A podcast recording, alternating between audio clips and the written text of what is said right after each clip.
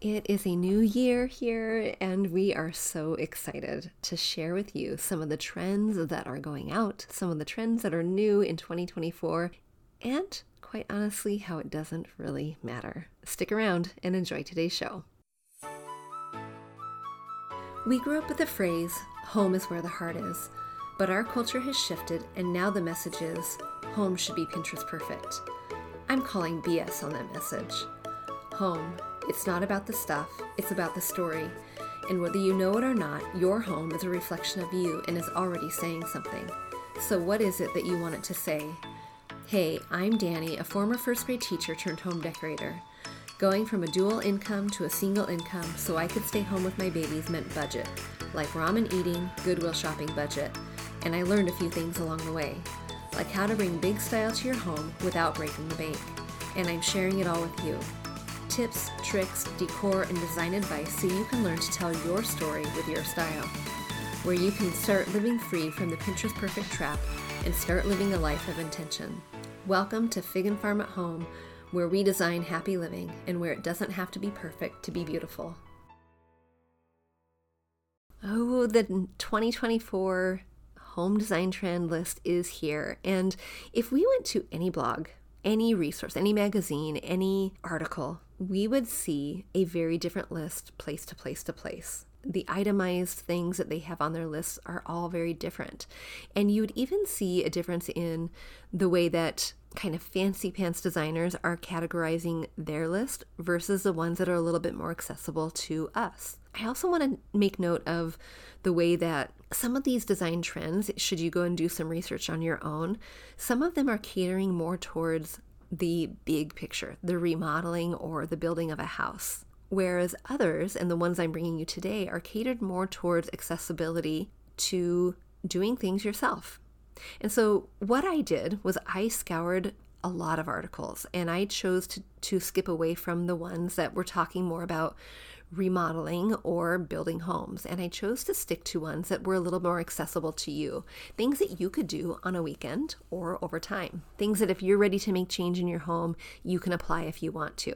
Now, what I want to have you note is this. If you listen to last year's episode, you're going to notice a lot of similarities. Because even though it's saying a trend for 2024, sometimes, unless it is completely out there, these are shifts in design that will last for a little while.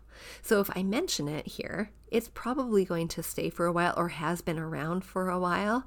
And I'll let you know too if I think, whoa, we're way out there. whoa, do not do this one.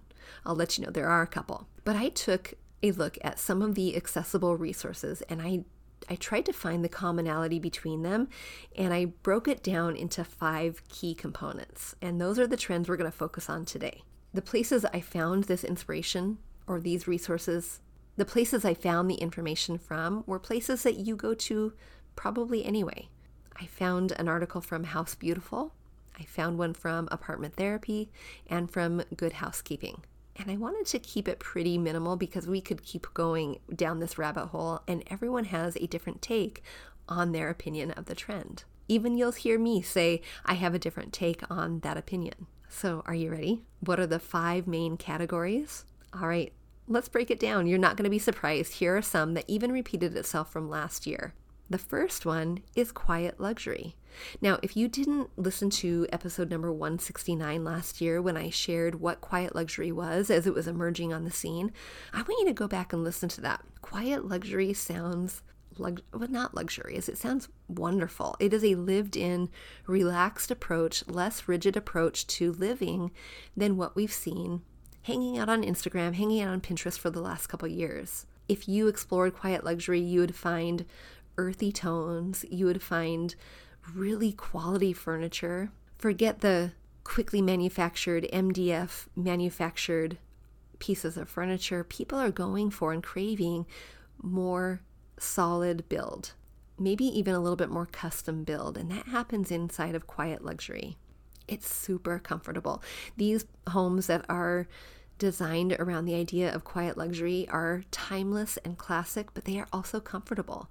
So you can walk into a space and feel like, wow, this is really, really nice, but I also don't feel like I can't be in here.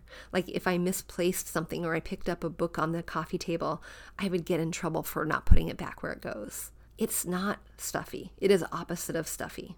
It is inviting, relaxing, as well as appreciative of the finer things in life. I like that. Quiet luxury. I like that. What you would find inside of quiet luxury too, if we were going to go look at quiet luxury inside of a bathroom per se, you would find a spa like feel. You would find details that are a little bit more opulent, a little bit more elevated. You, you might find things that you wouldn't find in someone else's home next door, like tile that is a little bit more custom, a little bit more unique. You might not find it at Lowe's. You could probably get a close replica, but you might not find it there. Now, quiet luxury does not have to be expensive. We'll go into that in a future episode so that I can teach you how to bring quiet luxury into your home in a way that doesn't break the bank. It sounds very expensive, but I don't think it has to be. It's all about intentionality. It's all about inviting, quality, and quite honestly, a little bit less white. We don't want it to feel stark or unapproachable. All right, the second trend that is happening this year in 2024 that is actually a carryover, I think, from last year. If you go back and listen to last year's, you'll notice that there are some very similar qualities about this trend, and that is personality. Now, the goal here in personality is to have a home that doesn't look quite like the person next door. And that can happen any number of ways, but I just kind of compartmentalized a lot of these different qualities that we found in all these resources, in all of these articles, and I compartmentalized them here. What personality can look like is bold decision making. Really, anytime you kind of take away the custom the the cookie cutter look, the builder grade look, and you're making that bold decision. That is a bold decision. When you decide, like we did, to put a floor to ceiling built in library with a rolling ladder, that is a bold decision. You're not going to see that next door or two doors down. When you take away the idea of an eat-in kitchen and you build in a bench with, with storage for cookbooks, that's a bold decision it takes away the builder grade, it takes away the the cookie cutter, and that in itself is personality infused. But here are some other ideas. They're saying that personality infused homes, bold decision making is happening with saturated color. And this is something that we've seen now for at least a year. They're saying in kitchens, moving away from white cupboards, again, not new, but moving away from white cupboards and having more bold colors. And even when I'm saying bold, I'm not necessarily meaning royal blue or fuchsia pink. I'm not meaning those. Really, having any color is a bold decision. If you painted your cupboards a sage green, which by the way is a very trendy color, that would be something that is bold. It's a it's a bold move to move out of your comfort zone from white into something that is a little bit different. Wallpaper is still trending. Wallpaper is a personality infuser. It's very bold decision making. Now we'll get to how they're they're bringing in wallpaper in different ways in just a second in trend number 3. But wallpaper in general is here to stay. It's here for a few more years. So if you're thinking about it, if you're on the fence, go ahead and do it. Part of infusing your personality in this trend is moving a little bit away actually a lot of bit away from big box store art. Moving away from that, even moving away from art that has closed frames, that has a glass front, kind of the traditional thinking art. Moving more into structural pieces or artwork that looks a little bit more gallery inspired. Now, does that mean you have to go ahead and throw away all of your artwork? No, don't do that. But can you bring in a few more pieces? Sure. A few more structural pieces? Absolutely. A few more gallery inspired pieces? Yep, do that. All of those are really evidence of bringing in your personality and infusing your space with your story. Because oftentimes that artwork is found in places you have been, you've traveled to, you've literally found, your kids have created. And that's beautiful. That is part of your story. Okay, trend number three this is a little bit different than years past, and I'm liking it. but this is secondary spaces. These experts are saying that secondary spaces are becoming a little bit more commonplace. What do I mean by secondary spaces? These are so much fun. These are closets that aren't really used as closets anymore.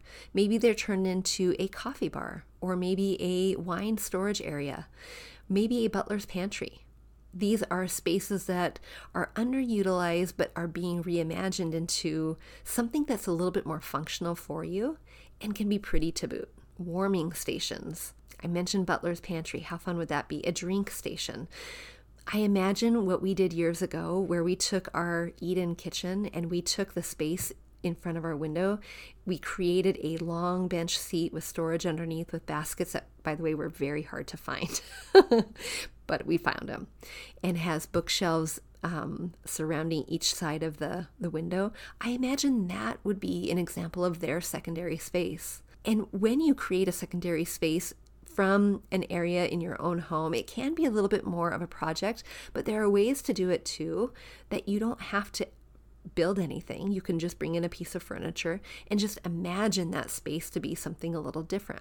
The beauty behind this is that you're creating more function and making it beautiful at the same time. The other thing that's happening is that you are negating that cookie cutter feel. One of the things that we're seeing in those secondary spaces is really part of that bold decision making, and that's having wallpaper in these secondary spaces where you wouldn't necessarily see them. Wallpaper on the back of a closet that is now turned into a butler's pantry is a really good example of infusing that bold decision making, that personality into that secondary space. The fourth trend is not really new, but they are putting a little bit different of a spin on it. And that is bringing the outdoors in. Now, last year we talked a lot about bringing greenery in, and that is still a thing. In fact, if you haven't done it yet and you're a little bit nervous too, it's okay to buy faux. Find some good faux plants and bring them in here and there. But green, in its very nature, invites the outdoors in while also being a very neutral for any design style you have. That greenery really goes with any color palette. That greenery, that fresh greenery, goes with any design decision you make. You can't go wrong there. But what they're saying this year is that bringing the outdoors in is actually more of having that extension from the outside. So that would look like painting your walls to be a color palette that you would naturally find in the area that you live in. A couple examples they gave were living in the Pacific Northwest and having some of those earthy, moody tones, some of those greens and those dusty blues and some of those earthy tones be reflected on your wall space. But if I lived in Palm Springs, I wouldn't necessarily have that. I might still have some of that light and bright and airy, maybe some of those bolder hues, those warmer hues like terracottas. Those are the colors I would find if I lived down there. And so having those wall colors reflect a little bit more of your space to be a natural extension of the outside.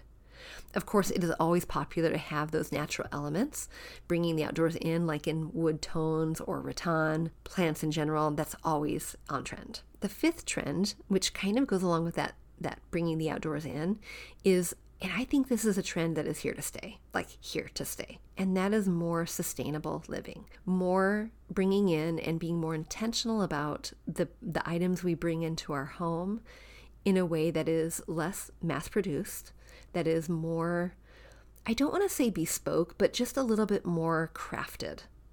Going back, if we could reverse time a little bit and go back to the good old days where things were built to last. That's what they're meaning by sustainable here. And I think that's a trend that we're going to see for years and years and years to come. Even though we still, as a culture, love the quick, immediate, let's get it and get it now, we do like that. And I, I do have to say, I like that. I just ordered something from Amazon yesterday that is going to arrive today.